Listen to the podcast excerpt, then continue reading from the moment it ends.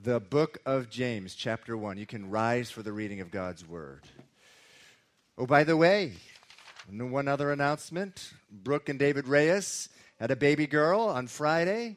Addison Morgan, all right, nine pounds, 20 inches. We'll welcome her as an adult, practically at that size, uh, into the church. Or, anyway, James chapter 1, verse 1. This is James by the Holy Spirit. James, a bondservant of God and of the Lord Jesus Christ. To the twelve tribes which are scattered abroad, greetings, my brethren. Count it all joy when you fall into various trials. We don't plan our trials, we fall into them, right? Count it all joy when you fall into various trials, knowing that the testing of your faith produces patience. But let patience have its perfect work, that you may be perfect and complete, lacking nothing. If any of you lacks wisdom, let him ask of God, who gives to all liberally and without reproach, and it will be given to him. But let him ask in faith, with no doubting. For he who doubts is like a wave of the sea, driven and tossed by the wind. For let not that man suppose that he will receive anything from the Lord. He is a double minded man, unstable in all his ways. Let's pray. Father, I just pray that you would make us stable in all our ways, Lord. Even as we draw into you this morning, recognizing that in the natural, we are one unstable group of people. But in Christ, Lord, we can have confidence that we're standing on the rock, stable as ever. Lead us to the rock this morning, Lord. I pray this in Jesus' name. Amen. Okay, you may be seated.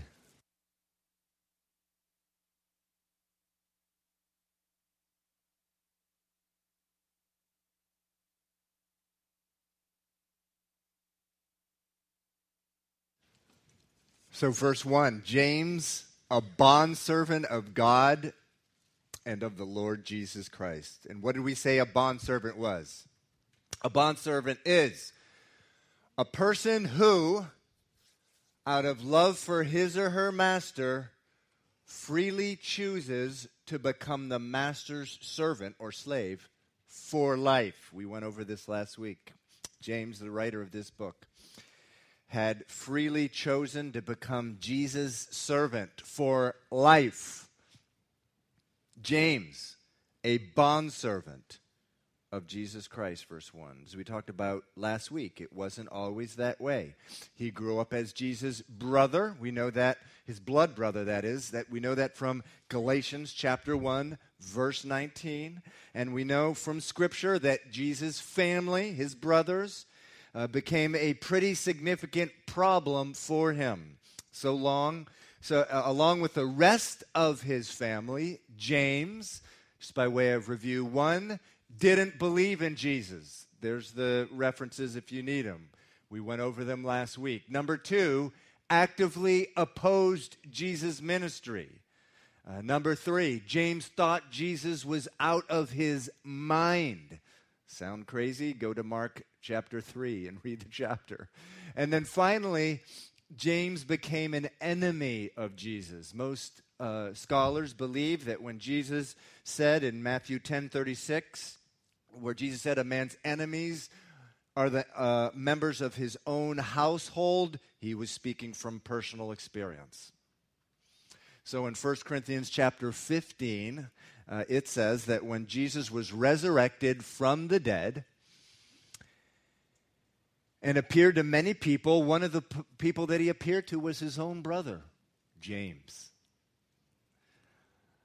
And we don't know for sure what happened at that meeting, but I think it's fair to say that it was a similar, it was similar really to other meetings in the Bible where uh, someone encountered the Lord and all of a sudden their eyes were opened up to every, everything that the Lord was in his fullness example, Isaiah chapter 6, when Isaiah found himself in the very presence of God, what did he do? He cried out, Woe is me!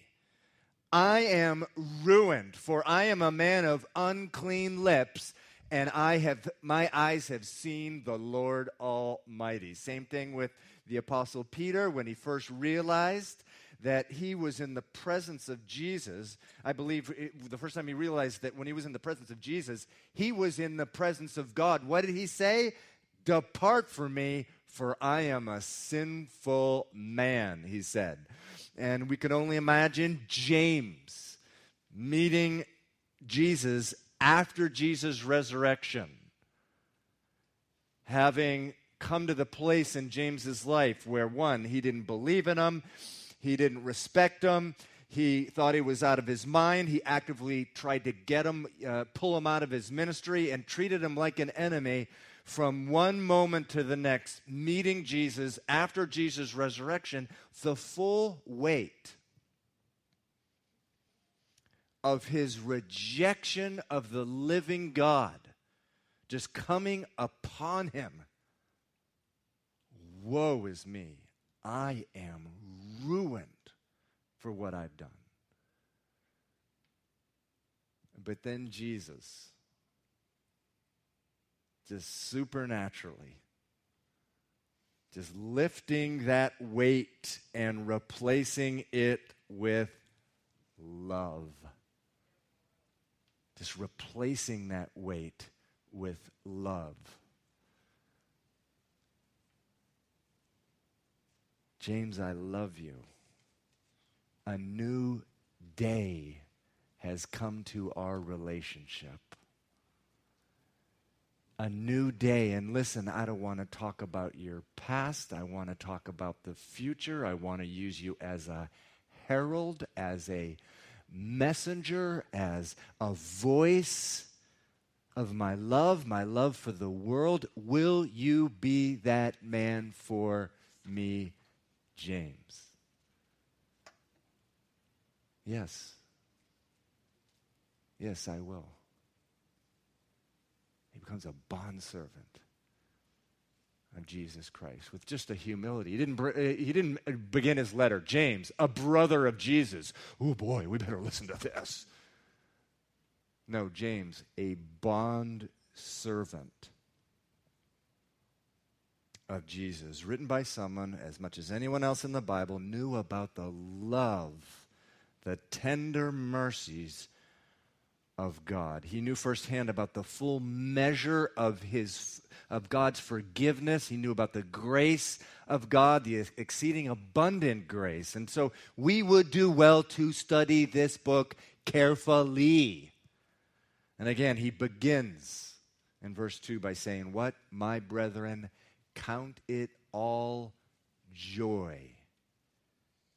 Some translations say sheer joy, others say pure joy. Count it pure joy when you fall into various trials. Other translations say all kind of trials. And yet another translation says, consider yourself fortunate. Another translation says, count yourselves supremely happy when you fall into all kinds of trials. So now again, I know for me, if all kinds of trials pour into my life, you know, I get fired from my job, my car is totaled, my bank account's emptied, people I thought loved and trusted begin to spread ugly lies about me. It's all coming at once. Various trials, all kinds of trial, and some brother fires off a letter that begins, not ends, it begins, Steve O, count it all joy that you're in these trials. Man, I just want to hunt that guy down. And are you mocking my pain, man? You mocking my pain? No, I wouldn't do that. At least not the physical part. But, uh, you know, talk about insensitivity. I, I just imagining getting a letter like that. But there's something about this letter, though, the book of James, I think it has everything to do with the fact that it's written by the Holy Spirit. Where, man, when I am underneath a mountain of trial and affliction, I read this verse, count it all joy, Steve. When you're in all kinds of trial, that it's just like water to my soul. It's like water to the soul.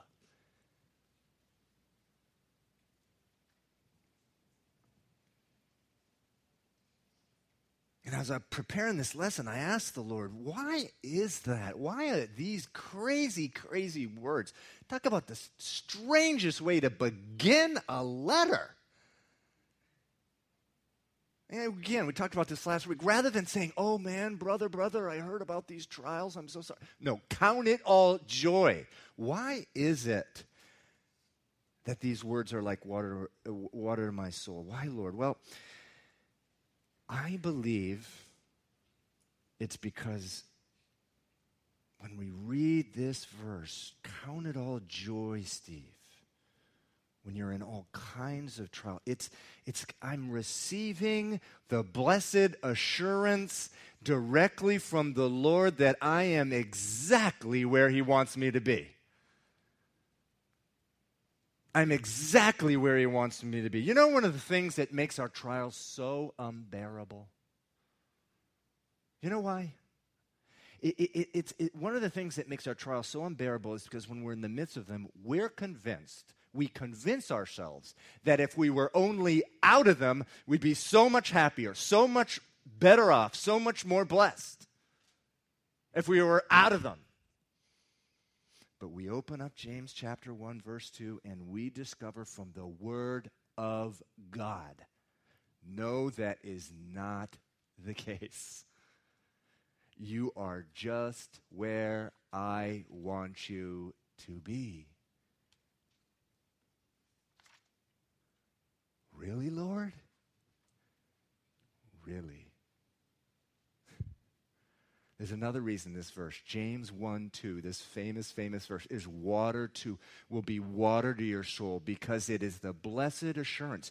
Not only that in the midst of your trials, you're exactly where God wants you to be, but also that God is right there with you. That He's right there with you. Jesus said, I will never leave you or forsake you.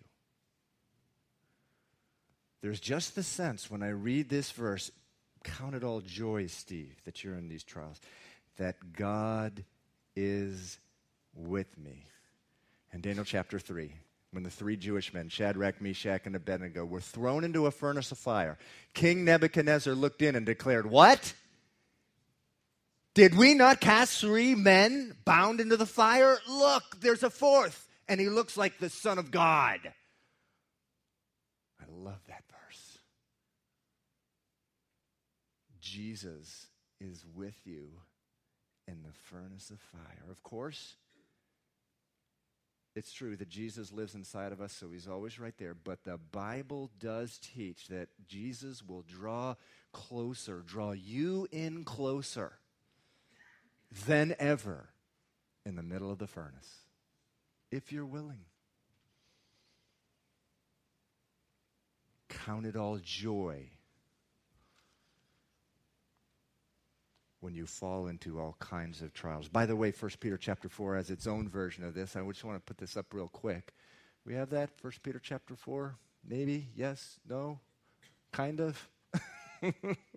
it says this Beloved, do not think it strange concerning the fiery trial which is to try you, but rejoice.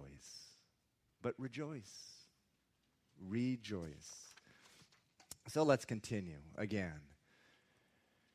Verse 2 My brethren, count it all joy when you fall into various trials. Verse 3 Knowing that the testing of your faith produces patience.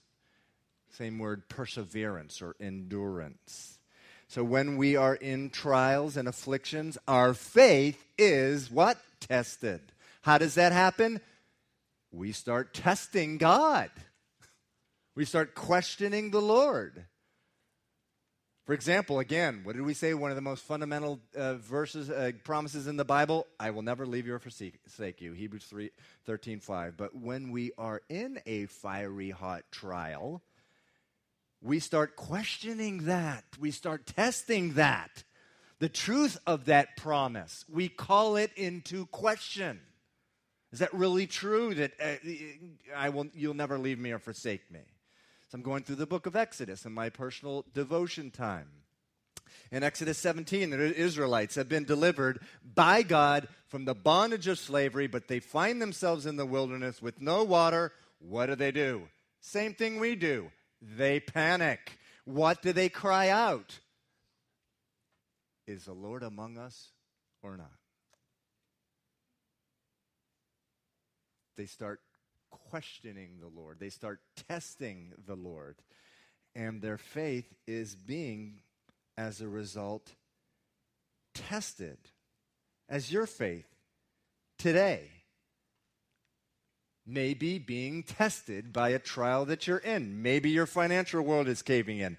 Maybe your marriage, your job, your health, all of the above. Is the Lord going to save me out of this or what? What if I wait for his deliverance and he never shows up? No, don't do that, says the book of James. James says, Consider it pure joy where you are, because the, this testing of your faith produces patience. And verse 4 and let or but let that patience have its perfect work. I love that. Brand that on your soul let patience have its perfect work. The temptation when you're in a trial is to do what? Run. To flee from it. Bolt, whatever the word is. But listen, if you run from it, patience can't do its perfect work. Isaiah 64 8 says this God is the potter, we are the clay, we are the work of his hand. But if you run away from the potter's wheel, the potter can't form you and fashion you into the likeness of the Son of God. John chapter 15 says what? God is the vine dresser. Jesus is the bri- vine. You are the branch. That's right. It says that every branch uh, that he uh, bears fruit, he prunes that, uh, that it may bear more fruit. You know what pruning is it's like cutting off part of the branch, the bad parts, so the good uh, parts will bear more fruit. But if you run away from the vineyard, he can't prune you. If he can't prune you, he cannot form and fashion you into the likeness of his son. What does James say? Let patience have its perfect work. We try to wriggle out of the fiery furnace that God puts us in. He says, let patience have its perfect work. So many times I'm in a trial, my first reaction is what? God, please, please get me out of here. Not so fast. How can I be in a relationship if I don't trust? How can I trust if my trust is not built up? How can trust be built up without trials? Same thing in a marriage. Trust is built up over time. Same thing, fathers with kids, mothers with kids. Trust is built up over time. How can you be in a relationship if you don't trust? God wants a relationship with you. Christianity is not a religion. Jesus hates religion. Jesus wants a relationship with you. But how can he have a relationship if you don't trust? How can you trust? If your trust is never built up, how can uh, trust be built up if there are no trials? Won't happen. So, verse 4 But let patience have its perfect work, that you may be perfect and complete, lacking nothing. Which is another word of saying so that you can be transformed into the likeness of his Son. Verse 5 If any of you lacks wisdom, let him ask of God, who gives to all liberally and without reproach, and it will be given to him. So, what do we uh, need when all kinds of, when we find our trials sort of pouring into our lives? What do we need when that happens? Wisdom. That's why he says here if anyone lacks wisdom, when you're in the midst of all these trials, you ask for it. Ask, ask of the, the Lord there. And, and then in verse uh, 5 again, he says, if you ask that, if anyone asks for lacks wisdom, let him ask of God who gives to all liberally and without reproach. So it says he gives to all, not just to pastors, preachers, and priests, to all. It says he gives liberally. What does liberally mean? Think opposite of stingy. Hey man, can I borrow a section of your newspaper? Go buy your own newspaper. That's stingy. God is not like that. you know, he, he, he gives over and above what is expected. It says he gives to all liberally and without reproach. What does that mean? It means when you come to God asking for wisdom, He doesn't say, What are you, dumb or something? Who would ask for wisdom on something like that? It's so obvious what you're supposed to do. Go figure it out yourself. Listen, quit projecting onto God the personality of your fourth grade math teacher, okay? You know, God's not, not your fourth grade math, math teacher. God is God. He gives liberally without reproach. I mean, he loves, he loves to give the wisdom. God wants you to know his will more than you want to know his will. Much more. He gives liberally and without reproach, and he will show you his will. Although it does say there's one condition. There is a condition behind this one. Verse 6. But let him ask in faith with no doubting. For he who doubts is like a wave of the sea driven and tossed by the wind. For let not that man suppose that he will receive anything from the Lord. He is a double-minded man, double-minded man, unstable in all his ways. The Bible does say, without faith, impossible to please God. So listen, the one thing that God requires when you ask for wisdom is faith. In other words, you need to go in with a mindset, this kind of mindset. I've asked for it, therefore, He's going to give it. End of story. That's what this is saying.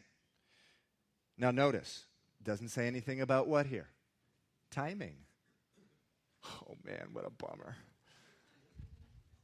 Doesn't say anything about timing.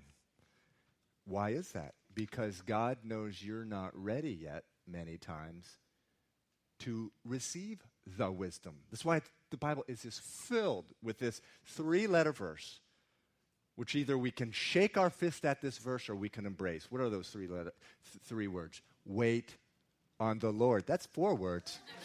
Uh, God help me. It's Father's Day. Wait on the Lord. Wait on the Lord. That's why it, it, it, take heart, be strong, take heart, and wait on the Lord. I love that verse. And that, that, that, that verse, seriously, 40 or 50 times, we sell a book in our bookstore called Waiting on God. This is such a critical part uh, of being in Christ. And, and so sometimes the Lord knows what is best for us, and what is best for us is that we wait on the answer. He knows we can't handle the answer now, so He wants us to wait, but be sure of this the answer will come. You can bank the Bible on it. Verse 9. Let the lowly brother glory in his exaltation, but the rich in his humiliation, because as a flower of the field he will pass away. For no sooner has the sun risen with a burning heat than it withers the grass.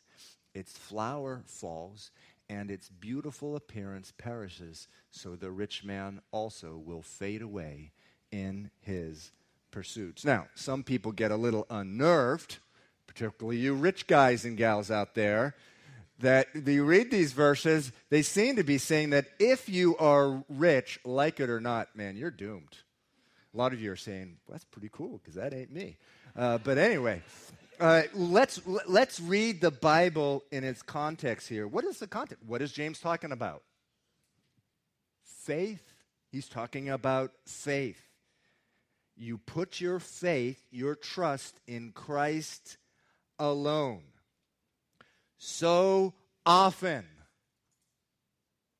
riches substitute faith. We take riches and we substitute our faith for the riches that we receive. That is a, you, know, there's this, there's this expression that, and, and it's totally of, of the world.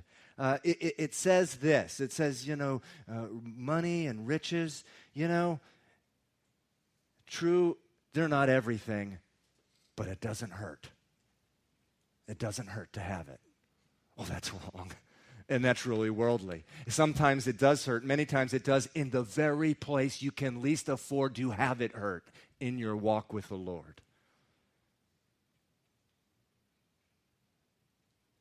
And so we wonder, you know, why is it that I'm not being promoted at work? And why is this guy down the hall, you know, uh, he, he got a promotion or this happened in school or whatever happened to him, uh, it, it, you know, it didn't happen to me? Well, it's because you are a child of God.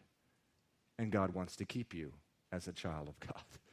He wants to keep you in that place where you're trusting in Him and you, where you're trusting in Him. And that, and that really, uh, that is what this is talking about. If God is blessing you materially, praise God, but also you better be really careful it is not becoming a substitute for your faith in Christ. Oh, if I could count the shipwrecks of people saying, Oh, I can handle this. I can handle this extra money. I can handle this dough, this promotion. If I could only count the number of times those were famous last words. And the person had to sort of return to the faith after sort of shipwrecking their walk with, with God. And, and that's what, what he is saying here. On the contrary, uh, when he, he, the poor, and it's not talking here about beggars, it's talking about the working poor. You live from paycheck to paycheck. Again, many of you are like, yeah, man, that's me, preacher brother. Well, when you're like that, you tend to trust more in the Lord day by day, giving your, uh, putting your trust in the Lord. So it says, verse 9, let the lowly brother glory in his exaltation, but the rich in his humiliation. James goes on in verse 12. Blessed is the man who endures temptation. Blessed is the man or woman who endures temptation. You want to be blessed, guys, gals? When you find yourself in temptation, put your faith in God and don't give in. You know, I have people come up to me and say, Oh, Pastor Steve, I feel so dry. I just don't think God is, is real in my life. There's no joy, only to find out that they are routinely and regularly giving into temptation. This word says, the word of God says, Blessed are you who endure. Blessed is the man who endures temptation. Verse speaks for itself, doesn't it? For when he has been approved, he will receive the crown of life which the Lord has promised to those who love him. You know, so oftentimes our church goes on, on a lot of mission trips and, and, and, and i love that about our church body but you know we go to these places and we think sometimes that the missionaries and people living out on the mission field wow they're going to get all the rewards all the crowns of life and, and how can we possibly get anything with all the abundance that we have in america? Well let me tell you there is a special crown of life and this verse says it. Verse 12 for someone living in the United States of America with temptation being pumped into their living room, their bedroom, on billboards, every TV commercial. I don't, by the time we're like 21, how many sexual references are there on TV, the average kid? Something like 735,000, some ridiculously high number. There is a special blessing for the man or woman who endures the temptation. Is that something I made up? No. Verse 12 For when he has been approved, he will receive the crown of life which the Lord has promised to those who love him. Verse 13 Let no one say when he is tempted, I am tempted by God. So, what did, you know, when, when Adam fell in the garden, when he fell in the garden. God came to him. What's up with this, Adam? What did he say? It's that woman you gave me. He's blaming God. He gave into temptation. He's blaming God. And so often, this is what happened. Well, God, look what you've done. This, this, this misery I am in, in my life. All these terrible circumstances that have come upon me. Look, look what you've done. No, let never anyone say, that he is tempted by God. The Bible does say this, and this is a very important distinction God will place trials in your life. He will even lead you into the wilderness. Bible says the Holy Spirit led Jesus in the wilderness to be, te- to be tempted by Satan, but not for evil. He led the children of Israel into the wilderness to be tested to be tested. How else do we grow in our faith, in our relationship with God, unless we are in trials? But listen, God never tempts us to evil. You say, that, I'm confused, Steve. Let me give you an example. A few years ago, I was in New York. Yes, I do go to New York every once in a while into the city. And uh, I went out one night, I think it was a Friday evening, and uh, I went with my daughter Grace, curly headed Grace. You, girl, you guys know her. She's an adorable little girl. And uh, we went up to the skating rink in the Bronx. Ever, anyone ever been there? The skating rink in the Bronx? Wonderful place. Um, although, you know, when we got there on this night, man, I, this place has happened. I mean, this is like date night. Uh, you know, I never in my in my in my wildest dreams would have thought this ice skating rink in the middle of the Bronx would just like be packed with all these young people. So anyway, so Grace and I are, you know, uh, we're uh, skating around. I'm, we're having a great, you know, daddy daughter thing. I'm sk- skating around. She's holding my hand. All of a sudden, this 20 year old, very attractive young lady grabs Grace's hand. I'm like, what is going on here? You know, you know. Uh, uh, uh, and, and, and, and, and, and so this, this girl is over here, and, and I don't know who she is. And, and, and all of a sudden, it's been two or three laps. And Pastor Steve, yes, I was the pastor. Pastor Steve is, is circling around this rink with this beautiful young lady on the other side of his young daughter's hand. Let me tell you, God did not send that woman, okay? God did not send that woman. It says, What? Let no one say when he is tempted, I am tempted by God. So, by, by the way, just to, to, to, you know, finish the story, okay? I did not wind up in the Daily News, the New York Daily, the next morning. But, but you know, I, I, I, how, do, how, how do I make this person go? I mean, this is just really strange. Talk about Jesus. So, do you have a relationship with Jesus Christ? He is the living God. she didn't even say goodbye. I mean, she, she bolted, man. It took her one second to, to go. But anyway, God did not, get, did not send her there. But, but listen, let me just give you a, a short other illustration because this is really important. Today is Father's Day. God treats us like his children. We are his children. The Bible says, if you receive Jesus, if you believe in his name, he gives you the right to become children of God. We just sent our daughter Adlai um, off to Peru. She's 17 years old. She's there for a month. She's going to be living there, uh, working in a Christian cafe. Pray for her. The first day she was there, all her money was stolen. She went into a bus, and some guy came up to her. She didn't know what was going on, took all her money. Uh, but anyway, that's what happens. And we, you know, persevere anyway. But in a very real way, Steffi and I are sending her there man, as a test to her faith, to build up her faith.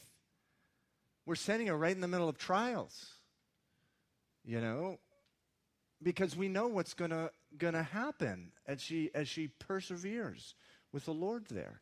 But let me tell you what I would never ever do.